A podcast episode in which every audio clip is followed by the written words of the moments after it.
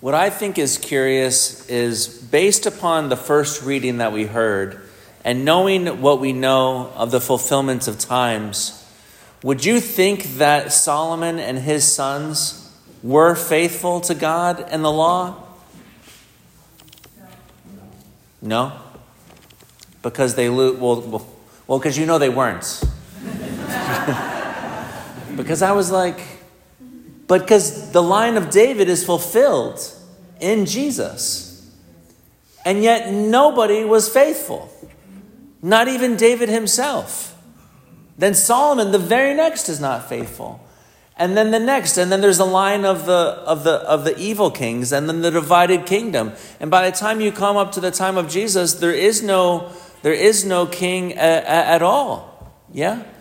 But still, God fulfills his promise to David by keeping uh, David into the bloodline that he brings into Jesus, the true king, the true fulfillment.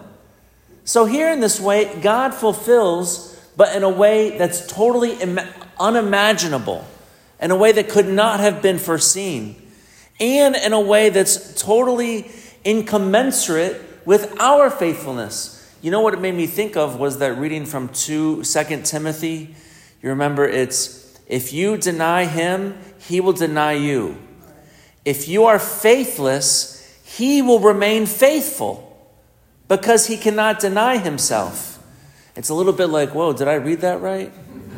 It's like, uh, because he does remain faithful in this way, which is why we have to be careful of uh, not thinking about Christianity in this sort of crystalline, sort of moralistic thing. Well, well, God will reward me as long as I do everything perfectly.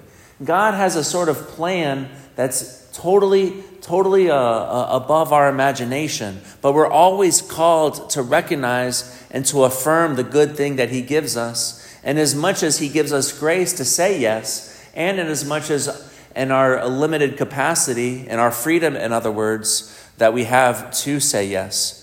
Because God wants to be our friends, and He doesn't want to lose anybody. And so He does everything He can to come close to, to us right here, even today.